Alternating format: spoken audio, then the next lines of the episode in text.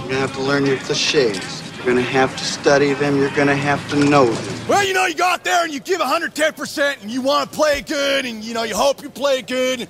I think we play pretty good tonight. Well, you know, there's no I in the word team, and this is a team effort. 10 5 touchdown. Oh, man, you know, you just got to play one game at a time and go out there and give 110%. All right! Play ball. Buongiorno, bike buddies, and grazie for downloading the 107th episode of this little podcast experience we call Scoring at the Movies. We review aged sports films and we dissect them from front to back. Spoilers, they're ahead.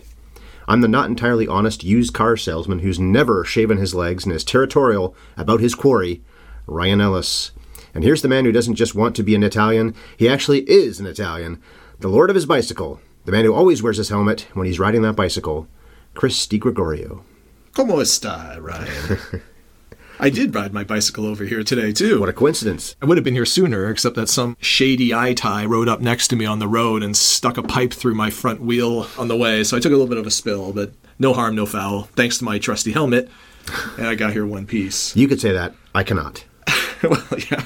I mean, The slur that's in there. yeah. Pretty minor, but I, even. I shouldn't say that. You say I'm Italian. I'm more like fake Italian. I've been described as Fatalian. I'm born and raised in Toronto. I think I said to you in a text message, I have thoughts about this movie. This is the first time I watched it, right? Mm-hmm. But I had all kinds of trouble figuring out whether the father's blatant anti Italian racism and implied anti French racism at the end was meant to be sincere or if it was like a super dry delivery of a gag. That's a good question because he's one of the funniest characters in the movie, if not the funniest character in the movie. But that kind of stuff obviously doesn't age very well. I don't think it's mean spirited. No, it's just casual. I Thai food. Ah, what do you like behaving like this? Do people not like Italians in the 70s? I don't get it. What's going on? My parents have said things like that even recently, so it's not great. It was kind of interesting from this perspective for me anyway. My father often complained to me. He was born in 1950, so when this movie came out, he would have been in his late 20s, or early professional career.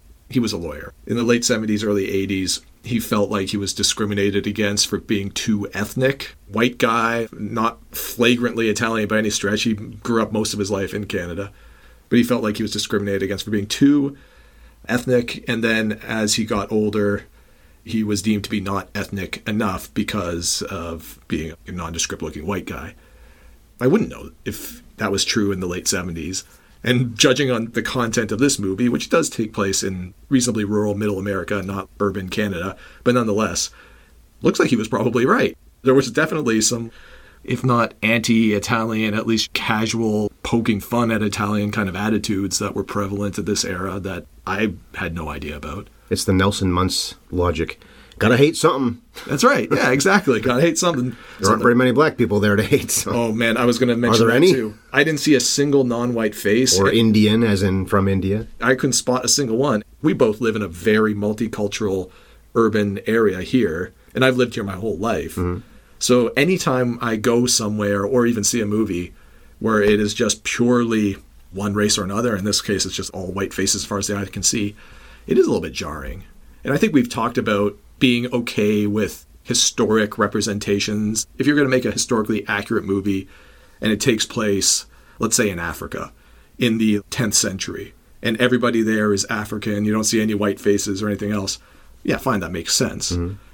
There's something jarring about seeing a movie that was made 40 ish years ago and not seeing a non white face. It's weird. I Wouldn't have thought Bloomington, Indiana would be guilty of that, but maybe it was. A college town, too. Right? Indiana University is right there. That's an actual place. They didn't make that up.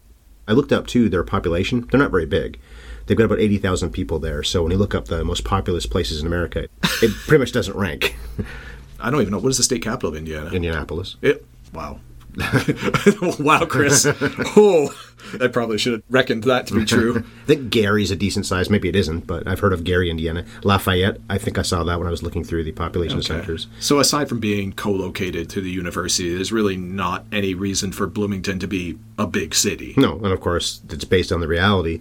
The cutters thing, stone cutters. We do, we That's- do. You stole my nutshell. I thought I was going to spring that on you and make you laugh, but I'll do the nutshell right now.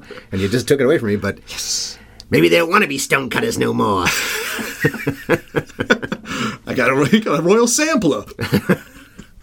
Although Paul Dooley's character, and his name is Ray Stoller, goes back to the old job. I don't really know why that scene's in there. It's almost like he's saying, "Hmm, Did I want to leave this job and sell cars? I don't know. He goes to the old job, does it for a few seconds, and then we just leave that scene. Right. But he was a stonecutter long ago. I'm probably going to rip on this movie more than you are. I get the sense. This is an instance where I have to admit it's probably the viewer's fault more so than the movie's fault because this is a movie that I had all kinds of trouble understanding or at least putting myself in the shoes of some of these characters, just given when it was made and where I grew up versus what it's portraying and stuff like that. A lot of these things and the experiences of it in this coming of age type of story are so removed from what I understand or what I'm experienced in that I had trouble sympathizing with some of this Yeah, stuff. they live in a town, but it might as well be rural. They spend so It much is. time doing rural things, riding the bike. Well, Dave mostly riding Yeah. the bike, and then them going to the quarry as much as they do, which is out in the country. the whole conflict of the movie, aside from Dave's desires and his parents not understanding them, is townies or cutters versus the university kids. And the university kids are always implied, if not explicitly said, to have come from larger towns, like mm-hmm. Chicago's mentioned a bunch. And Right. they come in, they go to school, but they're bringing their parents' wealth with them, and they're traveling to Italy or whatever. I had all kinds of trouble understanding stuff like that in certain scenes, like the stone cutting scene. At certain points in the movie, I wasn't sure if the movie was intending to say it's okay to not want to go to, and incidentally, it is okay. Do what you mm-hmm. want to do. It's okay to not go to university. It's okay to go into the trades.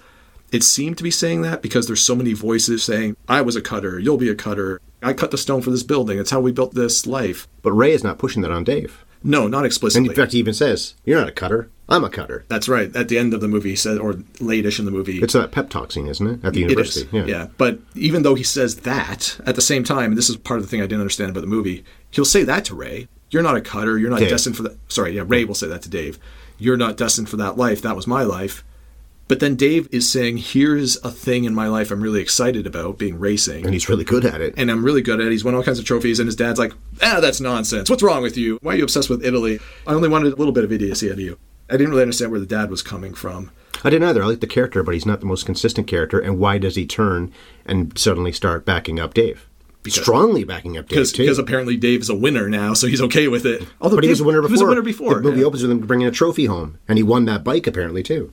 You're right. That didn't make a ton of sense to me. You kind of knew it was going to happen because it's a movie trope. The unsupportive, pretty dirtbaggy dad, and I mean dirtbaggy from both the parental sense but also the business sense. That's why I said not so honest. Yeah, car, he's like used car salesman. He's crapping all over his kid, and then he turns the corner at the end, and it's a heartwarming thing. Like you knew that was going to happen, and it didn't make a lot of sense to me either. The other element of this movie, which is core to the whole movie, that I didn't really get is everybody looks at Dave like he's an alien being. And part of what I didn't understand about that is part of what I didn't understand the attitudes towards Italians, whether it was a joke or sincere. I got the sense that people were looking at him like, what is this bicycling nonsense, right? Whether it's his parents or his friends. You're giving up on the biking yet? Are you giving up on the biking yet?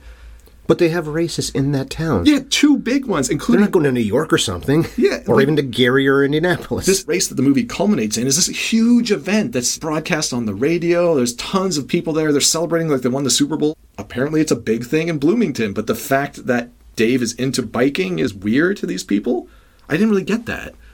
I didn't either. Well, the screenwriter in his, I think, debut. Yes, Steve Tesich. I'm gonna crack this real Oh yeah, yeah. Get your beverage open there. What do you have over there? Got a nice sparkling tea, Oh, you're not gonna alcoholic sparkling. It's a Saturday and it's the evening. You're going to stay for dinner, but you're not drinking. Oh, it is alcohol. It is Sorry. alcohol, Oh, I stepped over that. I am drinking CC and Diet Pepsi as per usual. So Steve Tesich wrote this, his debut. He also wrote American Flyers in the mid 80s, which starred Kevin Costner. And that is about bike racing also. So another Costner movie and uh, another bike racing movie. I guess we should do it one time, and I would think it would be six Costner movies. And you and I probably would have done Bull Durham, except Bevan already did. That's right. We definitely would have done Bull Durham probably at the beginning of this, had it not been for the fact I've already covered it in another podcast. But anyway, so he wrote this movie. He won the Oscar for this movie, and yet you're criticizing, I think, in a lot of ways, the screenplay. So we've watched coming of age slash characters developing and coming to grips with new phases in their life movies from this era a couple times. And the ones that I was thinking about specifically, and especially given Jackie Earle Haley's in this, is Bad News Bears, mm-hmm. even things like Longest Yard, Slapshot, and one other one from the 70s I know we talked about and I'm blanking on right now. We've covered a couple of movies from this era, and I think every time we've talked about them, me certainly, but I think you as well, we've struggled sometimes to understand where the screenwriting is coming from. Like, is this meant to be funny and Mm-hmm. then just not landing with us, or is it meant to be straight? Longest Yard is a great example of that. That's definitely meant to be a joke, and it doesn't come across Right. like that to us because we're an audience 40 years removed from its release. Slapshot, Caddyshack, same kind of Caddyshack was the other one. Thank you. Okay, right. I guess that was 1980. Yes. I had a similar problem with this, where I felt like a lot of the writing that might have really spoken to an audience in the late 70s, early 80s, in particular in rural America Yeah. or smaller town America. Doesn't now for you. I don't understand it. I think Paul Dooley probably would have got huge laughs back then. And I think I've seen this movie three times. I'm pretty sure I saw it way back when, and then maybe say 10 or so years ago, and now yesterday. I feel like I've laughed more at him before. It's not like I sat there and thought, how could you say oh, eye tie? That's so bad. The social awareness thing, you know, I've talked about in other podcasts, and I don't want to drill it to death because a lot of people do. But it is bothersome when it's just casual and unnecessary, and I have heard it in my own house with my parents and other family members. So I can't really laugh at a guy who's doing that, even though I think he's supposed to be most of the humor. And I guess maybe some of the ways that Dennis Christopher, who does play Dave, acts. By the way, he actually is Italian. Is he His last name is Corelli. His real last name is Corelli. when he's putting on the Italian accent, Pretty natural. sounds pretty natural. In mm. fact, to me, it sounded more natural than some of the Italian bikers that we see later Okay, in the right. movie. I didn't look up any of who these bit players were to see if they really were Italian. To my ear, anyway, my Italian is abysmal to say the least. But I think that's the point: good. is that he's supposed to be meaning Paul Dooley is supposed to be knee-slappingly funny. Yeah. And then the four guys have their moments. It is Daniel Stern, almost always a funny guy. His debut, by the way, too, his first ever movie. He had So the- some good moments. Yes, he did. So the four characters we said, Dennis Christopher is the main character, really. Dennis Quaid, talk about cut, Oh my especially God. for the late Jacked. seventies. Daniel Stern, like I said, his debut, and Jackie Earle Haley, who had already been in the Bad News Bears, and I think at least one of the sequels at this point. And then he's also in Semi Pro, which we covered before. He's got that goofy role where he wins some kind of prize. He finally gets the money at the very end of the movie or something. That's right. So we covered him three The times. half-court shot guy. He's the only guy who's the right age, although I think he's actually even too young to play a 19 year old. The other guys aren't much older than 19, but they're all about mid 20s, the two Dennises Oh, really? and Daniel. Stern is so goofy looking and doesn't look that old. Well, now he does, but when he was doing Home Alone, for example, he looked fairly young, let alone in 1979. So I think he was convincing enough. I didn't look at them thinking, those are grown men playing those characters, except Dennis Quaid. Okay, football player, Mm-hmm. but looking like that in the late 70s, he could have fit in in Pumping Iron. Almost, anyway. Almost. He was Stallone esque in his physique almost. Okay, so we've got Jackie Earle Haley and Dennis Quaid both in this movie. And one of the earliest scenes with Jackie Earle Haley, when he's talking to his girlfriend slash later wife, he's in the garage or something doing shoulder presses over his head, behind the neck, and in front of the chest, chest presses. And he's got this bar with weights on it. And you don't really get a very good close up, but I'm familiar enough with weight sizes to say, okay, depending on the thickness of those plates, you've got at least 80 to 100 pounds of total weight when you take into account the bar and the things. Mm-hmm. And Jackie Earle Haley is a small guy, as is pointed out over and over in this movie in a mm-hmm. weird way. But he's also a really skinny guy.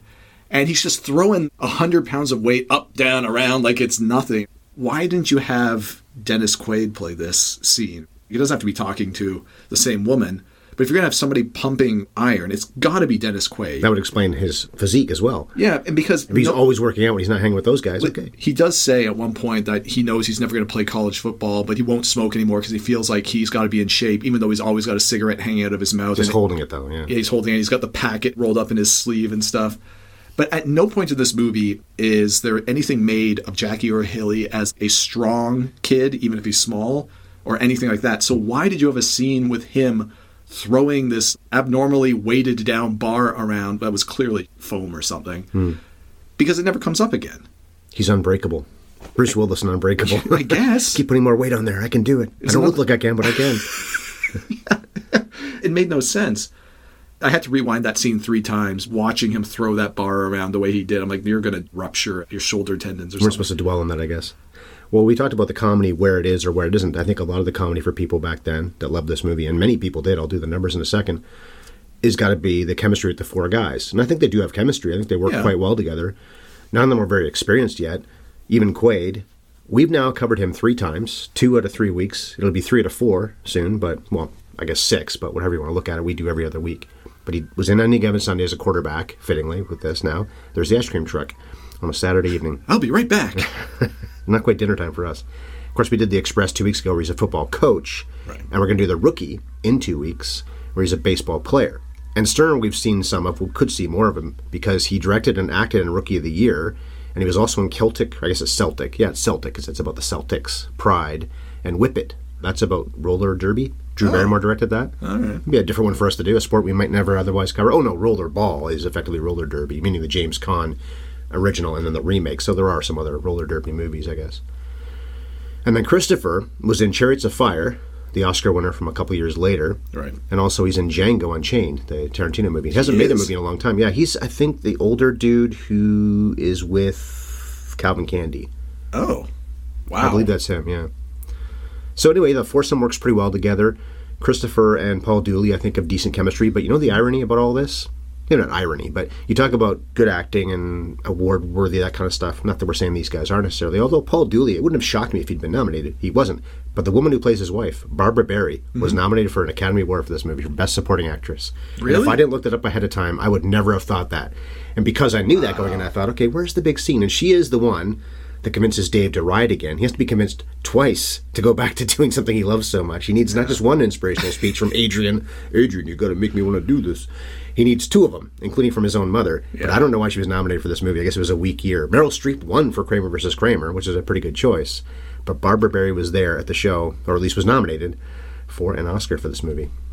By the way, it was released on July 20th, 1979, so we're not too far away from it being literally 43 years ago. Good math for once. And it was a very big hit that year. It should be on Disney Plus because it's a Fox property, but it's not. So we paid for it on Prime. Well, you watched it on YouTube and I watched it on Prime, but we both had to pay for it. So anyway, Rotten Tomatoes, 95% of critics like this film. 8.2 out of 10 is the average. 41 reviews are on the site. I don't get it. 88% of audiences. It was Roger Ebert's number two that year and Gene Siskel's number four on their top what was 10 lists. Ebert's number one? Kramer versus Kramer? It might have been. I don't recall now. Might have been Apocalypse Now, actually. He loved Apocalypse Now. Oh, okay. Could That's have been fair. that. The fact that you say that would be number two for Ebert in 79 reinforces to me that there has to be a generational gap here somewhere where hmm. it's just not speaking to me in the way it would. But I can address that other thing, though, because Yeah. I'm going to get to something that will maybe hurt that theory Yeah. in a second. First of all, box office 41st that year. Rocky 2 was third. We've covered that, of course. North Dallas 40. Gotta do that sometime. 27th. Total opposite of this movie, by the way, as I recall. I haven't seen it in a long time, but a great movie. Very cynical about its sport. This is not cynical about its sport. The one Oscar for the original screenplay by Tesich, I said that. Four nominations Best Picture, Best Director for Peter Yates, guy who did Bullitt, by the way, the Steve McQueen mm-hmm. movie. I mentioned Barrie for supporting actress and the music score. Yet it's so much classical music. I guess the adaptation of previous music, I guess. which is a little bit debatable, but it was nominated for that. It's also very heavy handed. Well, it's true, definitely, with a lot of Italian, not all Italian, but a lot of classical music. Yes. But here's the thing, though, too. I've mentioned AFI lists before. We haven't talked about this in a while because we haven't had a movie that had any. This is on two AFI lists, which means we're talking recent. We're talking the 2000s. It was on the Cheers list and it was on the sports list. Well, the genres, the top 100 genres of the top 10 sports. It was eighth on both. It was eighth on the Cheers. It's Wonderful Life was number one. Rocky was fourth, so it's the highest rated sports movie. This was eighth, though, so it was the second highest rated sports movie for inspirational. And then the sports list, it was eighth, like I said. Raging Bull was number one, not a favorite of yours. no. But these are recent things, so you talk about it being something, oh yeah, in 1979 they looked at movies differently. But these lists are not that old. Yeah, but I don't think it's. I'm not saying the lists are right or wrong, I'm just No, no. saying that it, that's something that was voted on decades later. I think almost universally when you cite an AFI list, I'm always like, what? Clearly, my point of view does not line up with the AFI's. And I don't know who's voting on these lists to begin with. They're credible people, generally speaking, but they also love old movies, especially when it came to the comedies, top 100 comedies, or even just the original AFI list. They love so many. If it is a comedy, it almost always is really old. Yeah, and I think that's a type of perspective. And even if it's a list from the early 2000s, when they were voting on it, my guess is a lot of these people voting would have been our age, so like early 40s, Oh, probably a lot older than or us. older.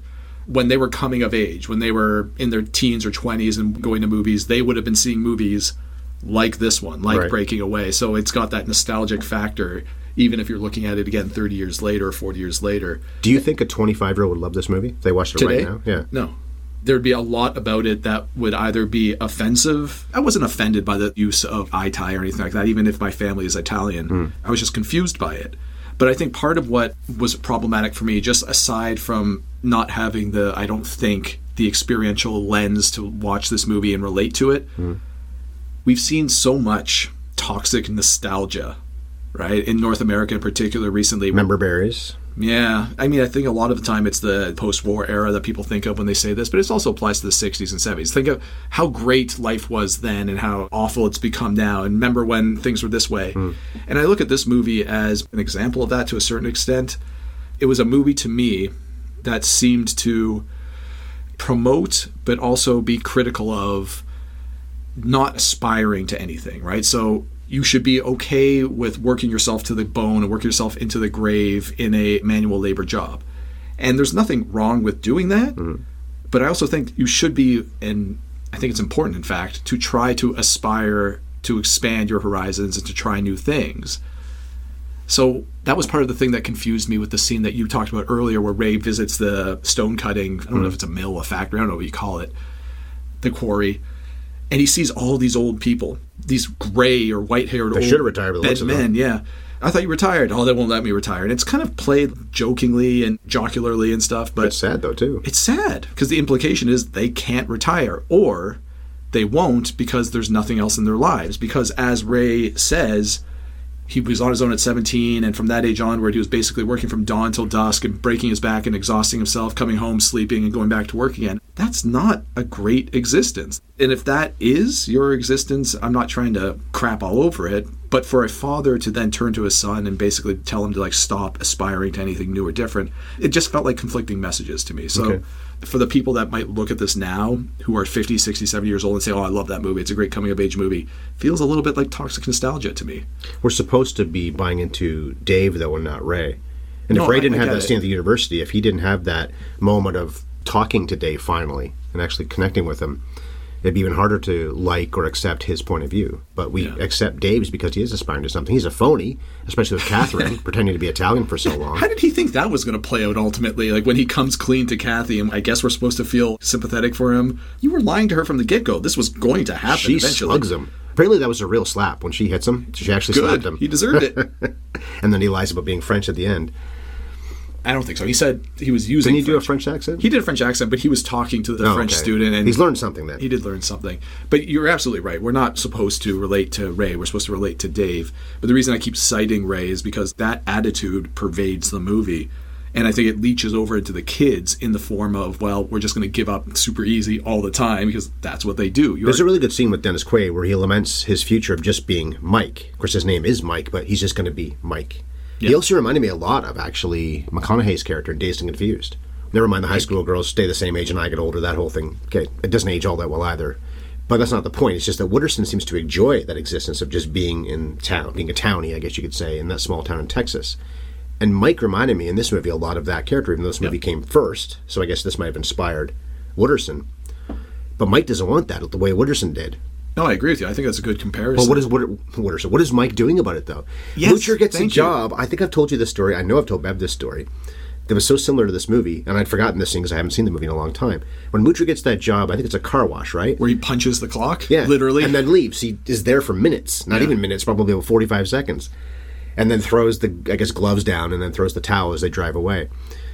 My cousin's friend, a long time ago, we were probably 20 at the time. We're all about the same age, so 20, 22, something like that. Mm-hmm. He had a job in some kind of manual labor thing where he, I'm laughing thinking about this. He had a hard hat they gave him and gloves, and he was supposed to do something really hard and physical. And this is a strong guy; he could have done it. And I guess he thought, "To hell with this." And I don't think he'd even done anything yet, much like Moocher. He left the gloves and the hard hat on top of the pile or something like that, and then left. Didn't say anything. And then my cousin Jay's thing was. Did they think he's under there? Because the hat was sitting on top of a mound. well, Moocher does that in this uh. film. But he doesn't have very much in the way of aspirations if he's going to give up on a basic job. Right. But that's also the future they have. They're singing, well, Quaid's singing about the A&P in the very beginning of the film. I know. And that's an honest day's work. When you were saying a minute ago, by the way, about aspiring to more, which obviously Dave does, he's the only one of the four of them that really does that much. Well, then again, Cyril, Daniel Stern, does take the college exams. We don't know if he did well. Dave apparently did. And of course, at the end, Dave is in Indiana University. Cyril took them ironically, apparently. Yeah, right? and we don't know if he did well. Probably didn't. Exactly, yeah. All these guys are 19 when the movie starts. They aren't really doing anything. Right. Dave's the only one that's really doing anything in the sense of training for this. I don't think he thinks then he's training for a bike marathon or a bike race, but he is in effect. It makes you wonder when the movie's over because the movie is supposed to be so inspirational. Apparently. are the three friends inspired? Are they going to do something else with their life now? Because we don't find out when the race is over and they're all celebrating that. I don't think we see the three of them again, do we? No, we don't. I think that is one small change to the script that I hadn't thought about. If there had been something either before or after the race, and maybe it's a little cheesy, but nonetheless, where those three guys or those four guys had a conversation and Mike said, you know what, I'm going to take the college exams, or Moocher says, you know, I'm going to Chicago to meet up with my dad to get a job or something, and I'm taking my wife with me. He never even tells his friends that he got married. That never resolved itself. We see them going to get a marriage license, and I think it's Dave sees them going into City Hall or something, and it's never mentioned at all in the movie. She's got to get pregnant. If he's 19 going on 20, well, they could be in love, sure, but, but that's because she's pregnant. But why show us that if, Why if do the friends never find out? Why Yeah. do the friends never find out? It's never brought up. There's never any implication of pregnancy. We see Dave's mom pregnant at the end of the movie. Right, Like, yeah. Weird non sequitur scenes in this. But if there had been a scene where there was more to the outcome of the race than just Dave finding the belief in himself again or something, I would find it more of an inspirational ending because as it was, winning or losing that race felt almost pointless. At the point when the father says, All right, screw this, I'm going to go watch my son, dad's now proud of Dave. Great. Mom's already there. The friends are already participating. They've come together as a group. What's riding on the outcome of this race at this point? To me, nothing. Well, plus he raced most of it by himself, and the fact that they were even as close as they were when these other three guys weren't doing anything for a while and Yeah. weren't very good at it. If they'd finished third, that's still an incredible achievement considering he did so much. And then he's racing at the end on a bad leg. They tape his leg or his foot to the pedal. That's right. I ain't going off no more. You know what would have been a more, a more inspirational ending to me, and also given some of the other movies we've watched in the past, we like that the underdog loses because it's more realistic and people learn the lesson the movie's trying to teach without having the cheesy, unrealistic ending. Rather than Dave having that accident reasonably early in the race, it happens maybe a few laps to go, right? And the bike is ruined. He can't finish the race, and the four guys walk it to the end, sort of like We Belong Cool style in, Runnings. in Talladega Nights. or something. cool runnings, they walk the sled right off. Exactly. To me, that would have been a more emotional and touching ending, especially if you then get the college guys giving them a pat on the back or high fiving as they cross the finish Mm-hmm. line. Because Cutters win in a tight finish. By And I- nose, basically. He barely beats him. I like the Airbud style commentary from the cycling announcer too. It looks like his team is taping him to the bike. well, there's nothing in the rules that say a dog can't play basketball, so I'll allow it. But after the race ends, in the celebration and the award ceremony or whatever, you see the jerk college guy scowling, and then all of a sudden, Rod like, smiles. Yeah, all right, we like you guys. Why? They just beat you. You hated them the whole movie. Mm. That also felt hollow. Or even if they win the race, meaning the cutters win the race like they did. Yeah. Barely. I think he's racing Rod at the very end, isn't he? He's racing Rod. the main yes, bully, I believe he is. I So then just have a shot after that's happened where Dave crosses ahead of him, where it's disappointment, but I got to hand it to him. you did it. But we don't see him until he's in the stands and does the slow clap with his face, basically by slowly smiling, but not actually. Well, I think he claps too. But and by the way, you know who that guy is?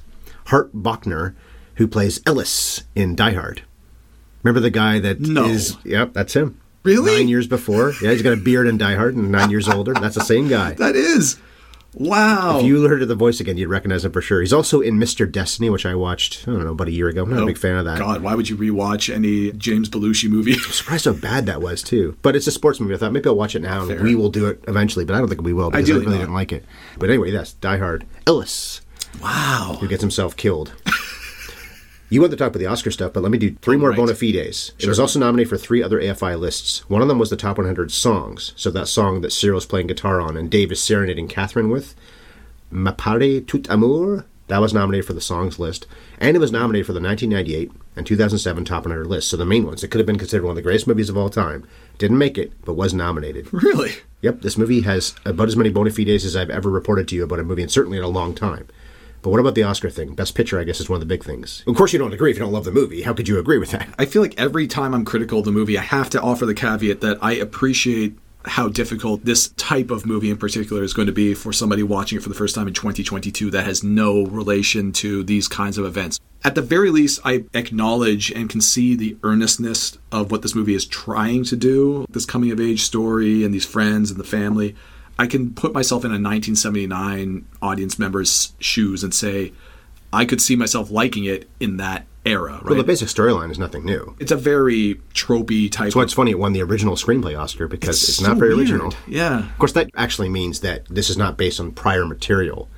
But still, this is, this is really an award-worthy screenplay. Yeah, I would question that to be honest with you. I'm more willing to say, okay, best picture, fine.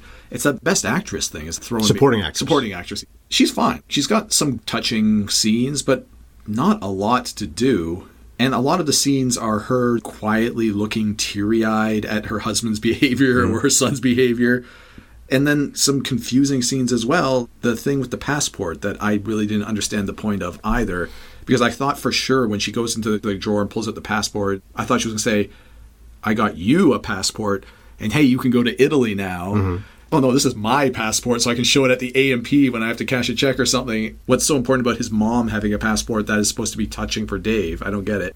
I also don't understand in movies like this. I think this is an era of production kind of thing Yeah. where it is very much an earnest movie. It's very much a movie that if you're going to enjoy it, I feel like you got to connect with the emotions of the characters and their growth and their stories and their connections to their peers but they feel like they have to throw in these wildly over the top moments at the same time that make no sense to me. The one that caught my eye, and I had to rewind it like five times to rewatch this just to make sure I wasn't missing out on something. There's the scene where Dave, the Italians are coming, the Italians are coming. He goes for a ride to train and he pulls onto the main highway and sees the 50 mile sign or whatever. He starts riding towards it. And then he, of course, Races the truck. well, not just a truck, a Cinzano truck. Of all the trucks, it's going to be Cinzano in the middle of Indiana. But yeah, he races the truck. And we see the speedometer on the truck get up to like 60 plus miles an There's hour. There's no way he's keeping up with that truck. Right? I don't think it's literally possible. Even Lance Armstrong at his best with all the juice in his system. I had to look it up. come close to that. I bike enough to know how fast I go over the course of 10, 20 miles. How fast is that? For me, it's about 18 to 20 miles an hour. Okay. So I looked up how fast do professional cyclists on average ride in a street race. They top out about 28 miles an hour on average over a street race. The fastest speed ever recorded in a professional race by a cyclist was 60, just shy of 63 miles an hour. That fast, huh? Really? But apparently that was going down quite a steep hill in Germany. So how fast was Dave going? About 63 miles an hour on a flat straightaway. for a while, we already said the scene with Dave pulling in yet another trophy. We get he's good at Mm. biking. So why did you need this wildly over the top moment where he's doing something that is physically impossible while chasing an Italian branded truck in the middle of Indiana? It and he's the one so who gets pulled weird. over, and he's the one that gets ticketed. Yeah. because you're not going to pull over a bike. Another thing that's supposed to be funny, I guess, is the brawl that Mike starts because he wants revenge for what happened to Cyril. And Cyril gets the bowling ball stuck in his hand, using it as a weapon. That's supposed to be hilarious, I guess. As I recall, Moocher throws the first punch. So the little guy is the one who starts the fight, even though it was obviously going to start anyway. I guess that brawl's supposed to be hilarious, especially with a guy with a bowling ball in his hand, and then it comes flying off. They go into the bowling alley for reasons. I don't remember who They're Mike- looking for the college kids, aren't they? They are, but Mike sees the back of a guy's head in the bowling alley. They go in there. The guy turns around. He looked like a balding 40 year old who was weirdly flamboyant. Hey, you guys want to throw some balls? kind of delivery. They're in there for 10 seconds. And Cyril, in that time, not only feels like he has to put his hand in a bowling ball, but apparently jammed it so hard in there that it uh-huh. gets stuck. That is straight from Home Alone, Daniel Stern, like Wet Bandits level True. nonsense. Well, John Ashton, who does play Mike's brother, comes in. We see him a couple scenes. The cop, I think he's got three scenes. We see him Yeah. on the street with them. I kind of liked his performance, to be honest with you. He comes in in that scene in the bowling alley, and then he's at the race at the very end. He's Taggart in the Beverly Hills Cop movies. So he and Judge Reinhold Yeah, yeah. lot of scenes together. And he's also in Little Big League, which we got to do at some point, because that's one of the classic examples of movies you wanted to cover when we started this podcast. That's right. A film from your youth that you probably saw when you were 12, 13 years old. But yeah, I liked his role where he first meets up with the guys and he's talking with Mike about, what is it, don't drag race essentially through the college campus. and then Mike something. hears him, but then he actually hears him. And then, okay, fine, you're right. He's not just blowing him off. John Ashton looked like he was going to come in there and be the bully, no, he was, but he's not. He's actually a pretty good guy and a pretty good brother. He seems to know and like the other kids. because he's a cop in this movie, yeah, right? he That- could have been a dick, but he's not. That's right. I thought that was one of the elements that played the best because he's the cop and because your initial gut reaction the first time you see him is like, oh, great, here's the older brother cop that's going to bring the hammer down. And then, like you said, it's more like a be cooler about things or else I'm to have to be a dick and I don't want to, so let's chill out. Okay. He gets through to Mike. He actually is listening, I think. Yeah, so it was both very touching, but it also, for me, was one of those scenes that also reinforced how sad and pathetic these four guys were behaving. Hmm. We see them hanging out over and over in the quarry, and then Mike in particular is the worst offender when it comes to this. Anytime one of the guys, whether it's Moocher trying to get a job or it's Dave biking or something, anytime somebody tries to attempt something, Don't break up the band. don't break up the band, and then you see Mike, who's supposed to be the cool guy with his flashy car, which is a beat up piece of junk, but Not that nonetheless, flashy. you know, he's supposed to be the cool guy dragging around town, and you find out in that scene that hey, you know what? Even this little element of coolness that is left to Mike isn't really his. It sounds like it's his brother's car that he's lent him or given to him because he's like, if you don't stop doing this, I'm going to take the car away. That's right. For Mike, it was just like you have literally nothing. You don't have a job aside from these three guys. We never see you with any friends or family until we meet the brother. No girlfriend, no aspirations, no possessions. You have nothing, man. It made me a little sad. Aside from the brother's chill performance. At the very end, well, during the race at the end at least, I found it to be interesting that he basically refuses to ride. But he's the athlete of the four. Well, I guess actually Dave is, but the other three guys, he's clearly the athlete. Look at his body. He was an athlete in high school. Look at the way he looks now. And of the other three guys, he's the best racer. Yeah, I think that was an element that was not fully explored, that part of Mike's personality. What I took away from that is we are meant to understand that. He doesn't want to look bad. Maybe he doesn't want to look bad, but maybe he's also a bit of a blowhard. Like I was the quarterback, you weren't the quarterback, I was. I was Maybe the team stunk. He was the quarterback of a bad team. I think we've all either seen or had friends that were big shots in the small pond kind of thing. Or big Al shots. Bundy. He could be an Al Bundy. That's right. That's a good comparison. He might talk a big game. He might look real fit, but he's either scared or insecure that he's not ever going to quite perform to the level that he talks himself up to. So I'm not going to do it. But you're right. He ultimately does get on the bike and he performs well. You mentioned Dave as really he is the athlete of this group. One thing that did make me laugh, and it was totally not intentional in the part of the movie, when he's racing against the Italians hmm. in whatever that race was, the Bloomington 100 or something there's the shot of Dennis Christopher riding. You only get the torso shot, you don't get the full body. And then it cuts to the legs that are supposed to be his legs. Yeah. But you've got these enormous chiseled diamond shaped have. calves. He's a fit guy, I guess, but they're pretty skinny little legs, especially his calves. And he kept cutting up and then cutting back to these chiseled legs. this is goofy, man. Stunt legs. the stunt legs were very funny to me. Hey, he's clearly in pretty good shape, but it's more of the character from Free Solo. That guy Yeah. is probably stronger than even you, even though he's smaller than you, Oh, because he's been working at Wiry, strong. Yeah. What's his name? Hunold or whatever? Alex Honnold. Alex Honnold, yeah. the guy that Tesich wrote is Alex Honnold on a bike. Yeah. Doesn't look like he could kick your ass, but certainly could if he wanted to because his muscles are just tight and toned. But I don't think that's what he actually looks like, but that's the implication. That's right. Maybe Quaid should have been the racer. I think we know from seeing even modern cyclists, they're never going to be particularly huge. They're just going to be fairly thin people, but with usually very large thighs Right. and very strong. But like calves. Everything is tight and toned, and That's right. Quaid is the person that fits that bill in this movie. And he's not huge. Quaid isn't huge at all. Incidentally, speaking of the race against the Italians, there's another total unremarked upon thing where the Italians are just. We get a lot of shots of them just racing around streets. That's a long race too. It is a long race. Long scene. And it's a road race, right? So they're on the streets, and at various points, there's people standing by the side of the road cheering people on. And at one point, we get a shot of the Italians coming around a curve. One of the Italians throws a banana peel at one of the spectators, and part of me was expecting one of the racers behind them to hit the banana peel and spin out, cartoon or Mario Kart style. But the other part of me was thinking, hold on a second.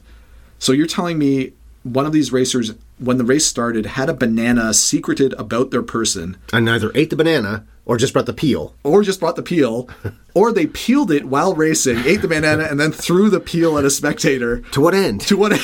I mean, maybe they wanted the potassium again. Why did they feel like that had to be in this movie? Just the throw of the banana peel. So you're saying the movie's got a tonal issue then too, which I guess is on Yates as the director. I don't know because I could not, for the life of me, figure out how much of this movie was intended to be funny. I think Like- a lot more than either of us thought it was. Right. So I feel like, from my viewing now, might have tonal problems, but maybe if I was watching this in 1979, the stuff with the banana peel, even with jamming the bar through the spokes Mm-hmm. of Dave's bike, So mean. You could have really hurt him. but it's played almost for slapsticky humor in the moment. Yeah, Bugs Bunny doing it Yeah. to somebody maybe. that kind of stuff, I think, plays up in humor if all along the way you're also laughing with Ray's casual racism or some of the comments that come out of the cutters versus the college kids stuff. Because even that stuff, largely, I didn't really understand. The constant ragging on Moocher's size, for instance. Mm-hmm. Yeah, he's not a big guy, I guess, but Ray rips on him. Why are you so small if you eat so much? At the end of the race, when he gets on the bike, the college kids like, oh, the, the little guys getting on the bike. And okay, so if you're riding a bike, the wheels only turn so much and the pedals only turn so much. So it's Yeah. not like having longer legs is beneficial because you're just going to be more scrunched up. If Moocher is smaller, he can extend his legs fully. Contrast to Daniel Stern, who's pretty tall. Yeah, and he looks like he's crunched up on the bike or he's splayed out. I don't think it's a detriment to be smaller and lighter on a bike in that circumstance. Why are they ragging on the small? It's almost as if they thought that they were playing a football game. Yeah, the small kid's going to play. Rudy's out there now. Yeah, that's weird. Moochie. there are some Rudy esque elements to this, right? Like the dad not buying into Rudy's Mm-hmm. desire to play on the team kind of stuff. So I've talked about the main four guys and what they've done. Robin Douglas, who does play Catherine, it's her debut. She's only in three other movies and a bunch of TV shows. She's very pretty. She is, especially that last scene with Dennis Christopher.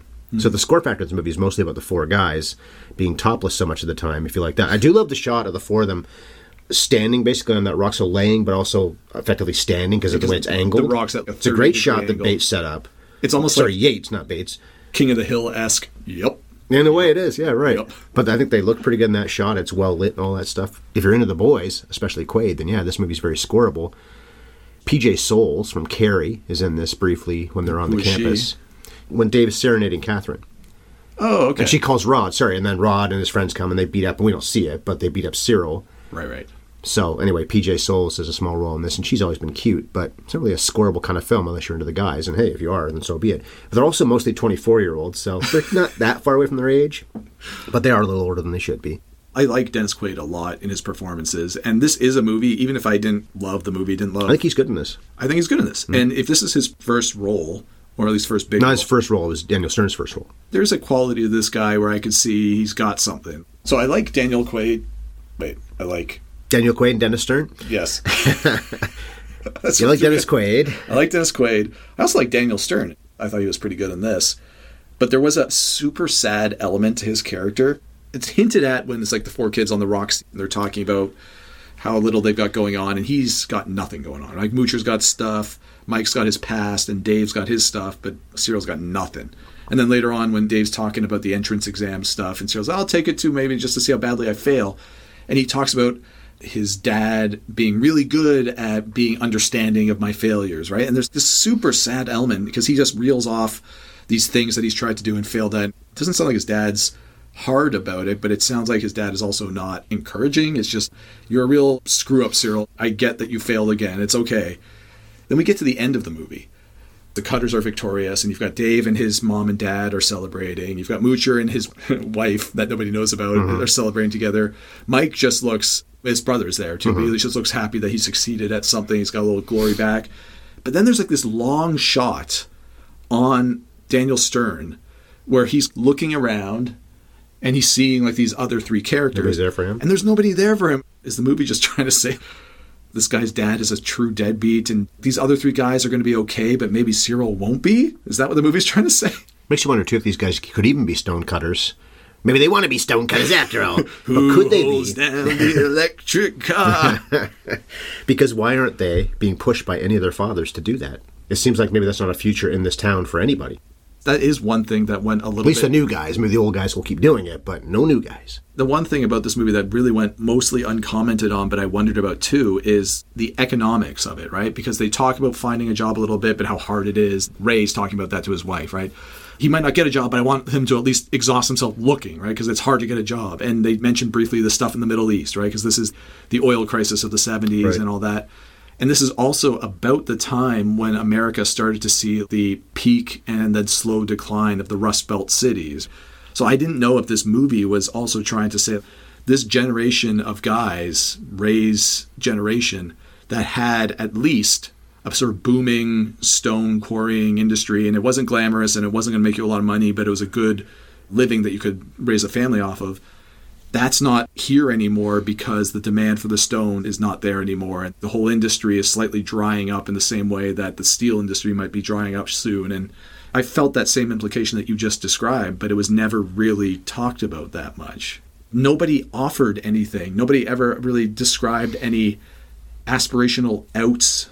Moocher was the closest one. We was talking about, I think, his dad moving to Chicago and finding a job, but it's not like anybody said, "Oh no, I'm going to go work in the quarry and that sucks, but it's kind of what I'm resigned to." It's a job, at least. It is a job, but is it even available to them? That's what I'm saying. I don't think it is. I don't but think it, would be a job. It would be, yeah. So I don't know. I wish there was less of an emphasis placed on this almost cartoonish late 70s, early 80s, everyman versus stuck up college guy. That whole trope is really tiresome at this point in time, so it's hard for me to get behind it. It might have been newish at that point for people been. watching. It's like the Rocky storyline was newish because it had only been three years.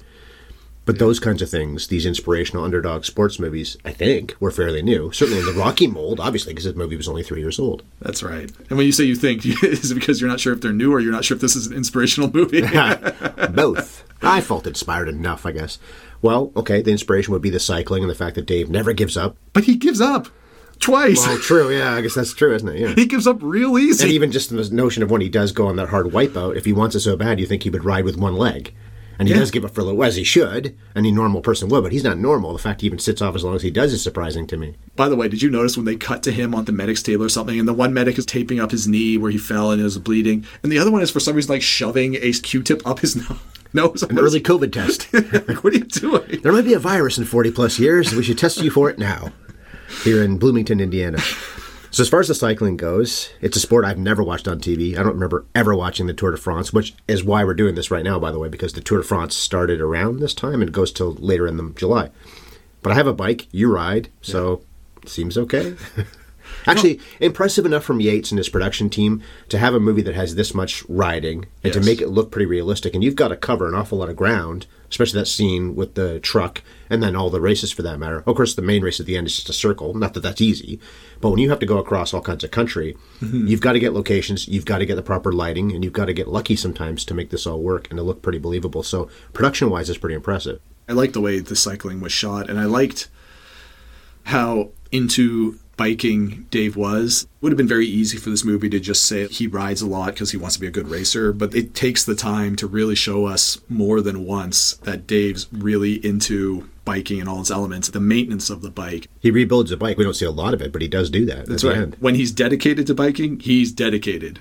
Even if he's really dissuaded pretty easily a hmm. couple of times, he is dedicated when he's when Will he's he ever stick with it and get to the Tour de France himself in the early 80s? We don't know. It is, of course, not really. Although Steve Tesich did base this on people in that area. I think he's a big cycling person, Oh, yeah? for one thing. So it's not based on a real story, but in a way it is. Not literally based on a real story. I kind of expected Dave to be more obsessed with France because of the Tour de France.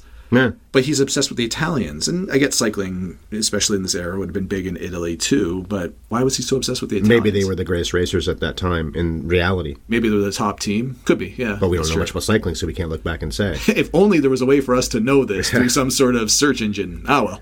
we don't care that much. no, we don't. And we already said the score factor is there is one, but not strong.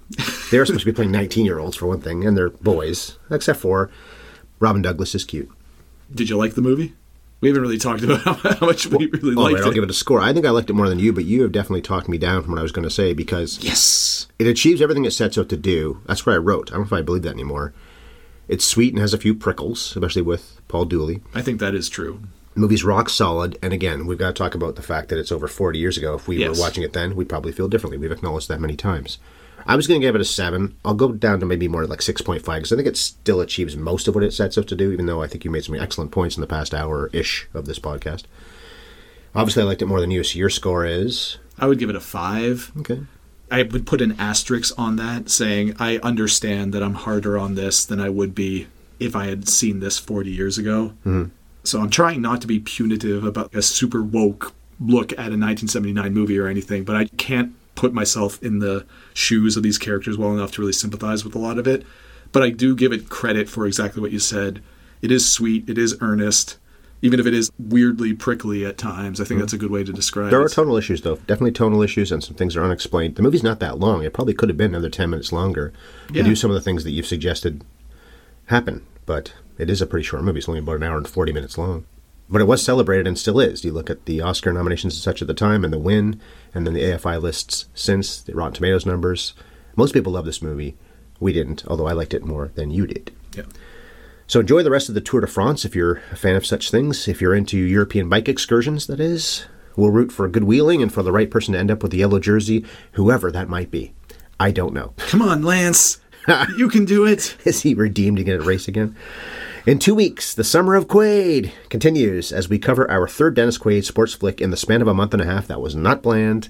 I forgot that he was in The Express when we chose that one, and I wasn't really thinking much about him being in Breaking Away, but I knew he was in The Rookie, and we'll be covering this right at the time the second half of the baseball season gets going, just days after the All Star game. Because this time he's a geezer throwing a baseball in The Rookie, which I've only seen once and not in a long time. And that is on Disney Plus. This should have been because it is a Fox movie. You think he's as ripped in The Rookie as he was in Breaking Away? Well, he's playing a 40 plus year old guy, or maybe late 30s year old guy. I don't think he would be. Isn't that part of the point that he's not supposed to be doing this? He's supposed to be an everyman. Yeah. I don't know. I'm going to keep my fingers crossed for rippling six pack Quaid in this. Based on a real story, though, too. Really? He actually pitched for the Rays. I think at the end you see the real guy Oh, I didn't pitching know for the. Rays. I think so. Oh, cool. We're going to find out in two weeks. All right, we're on Twitter. I'm at MovieFiend51. Chris is at Scoring at Movies. You can email us, scoring at the movies at gmail.com. And to find this podcast, well, you probably already know how to do it because you found this one, but all 107 episodes are available pretty much everywhere you get podcasts. You take her easy, Papa, and ciao. Mon Dieu. what? Au revoir.